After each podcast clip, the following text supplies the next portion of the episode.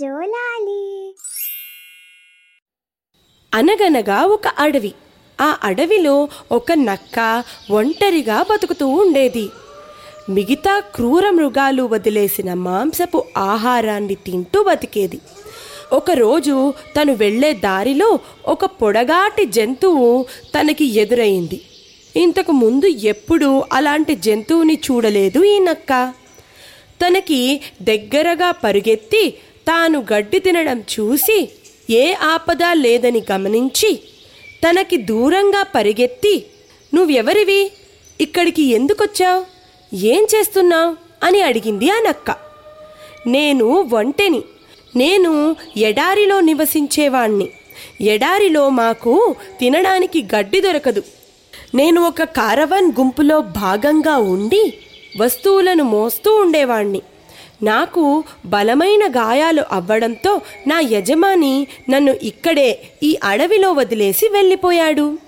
ఇక్కడ నాకు తినడానికి చాలా మంచి పౌష్టిక గడ్డి దొరుకుతోంది అని అన్నాడు ఆ వంటే త్వరలోనే ఈ వంటె ఇంకా నక్క మంచి మిత్రులైపోయారు.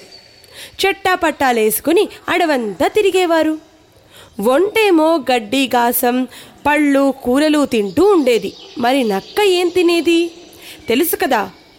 మనం ముందే చెప్పుకున్నాం కదా మిగతా క్రూర మృగాలు వదిలేసిన మాంసాహారాన్ని తినేది. అన్నట్టు క్రూర మృగాలు అంటే వైల్డ్ యానిమల్స్ అన్నమాట. ఒకనాడు నక్కకి ఆహారం ఎక్కువయ్యి పొట్ట నిండిపోయింది. కానీ ఒంటెకి బాగా ఆకలిస్తోంది.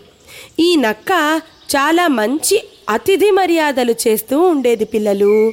అతిథి మర్యాదలు అంటే గెస్ట్ హోస్టింగ్ అన్నమాట అదే మర్యాదతో ఒంటని ఒక పుచ్చకాయల తోటకి తీసుకెళ్ళింది. పుచ్చకాయలు అంటే వాటర్ మిలన్ అన్నమాట. ఒంటేమో హాయిగా చెట్లకున్న ఆకులను తింటుంటే అప్పుడు ఆ నక్క ఒక మాట అంటుంది చూడు మిత్రమా నాకు నా పొట్ట నిండడంతో చాలా ఆనందంగా ఉంది. నేను ఇప్పుడు ఒక మంచి పాట పాడాలనుకుంటున్నాను అని అంది. నీకేమైనా పిచ్చి పట్టిందా? నువ్వు గాని ఇప్పుడు పాట పాడితే రైతులందరూ వచ్చి మనల్ని చితక బాదుతారు అని అన్నాడు ఆ ఒంటె. నాకదంతా తెలీదు నేనిప్పుడు పాట పాడాల్సిందే అని అంటున్నాడు ఆ నక్క. పాట పాడడం మొదలెట్టాడు. మీరేమనుకుంటున్నారు? నక్కకేమైనా పాడడానికి వస్తుందా ఏంటి? నోవే. పాట కాదు అదొక వింత శబ్దం చేసింది. దానితో దగ్గరలో ఉన్న కుక్కలు అరవడం మొదలుపెట్టాయి. ఆ అరుపులకి రైతులందరూ లేచి లాంతర్లతో కట్టలు పట్టుకుని పరుగు పరుగున ఏం జరుగుతుందో చూడడానికి అక్కడికి బయలుదేరారు. లాంతర్లు అంటే ల్యాంటర్స్ అన్నమాట పిల్లలు.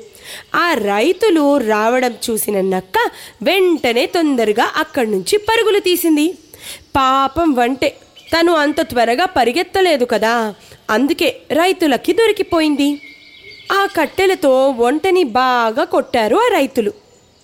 కుక్కలు కూడా వంటని గట్టిగా కరిచేశాయి. అయ్యయ్యో చాలా నొప్పెట్టుంటుంది కదా పాపం. బాగా దిగ్భ్రాంతి చెందిన ఒంటె మెల్లిగా గాయాలతో నడుచుకుంటూ తిరిగి అడవిలోకి వెళ్ళింది. నక్కని కలిసింది.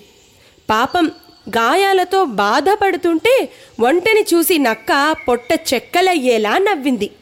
ఆ నవ్వు విని ఒంటకి ఇంకా కడుపు కాలిపోయింది. నువ్వు ఇంకా తొందరగా పరిగెత్తాలి. నన్ను చూసి నేర్చుకో అంది ఆ నక్క. కొద్ది రోజులు గడిచాయి. ఒక సాహసం చేస్తుంటే ఇద్దరికి ఒక చిన్న నది కనిపించింది. నక్కకి నీళ్ళంటే చాలా భయం అన్నమాట అందుకని ప్రతిరోజు స్నానం చేసేది కాదు. అప్పుడు వంటే నక్కతో అంది నా వీపు మీద కూర్చోవచ్చు కదా మిత్రమా?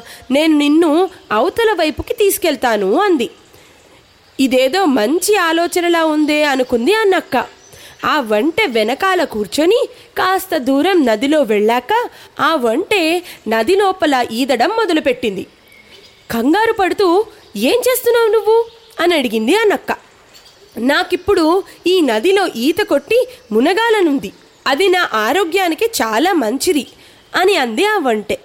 నక్క ఇంకేదో చెప్పే లోపే ఆ నదిలో మునిగిపోయింది వంటే. చేసేదేమీ లేక నక్క నీళ్ళల్లో తడిసిపోయి ఎలాగో అలా ఊపిరి పీల్చుకొని ఒడ్డున పడింది.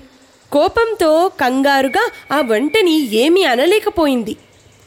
ఇలా ఆ ఒంటె నక్క మీద తన కక్ష సాధించిందిరా పిల్లలు.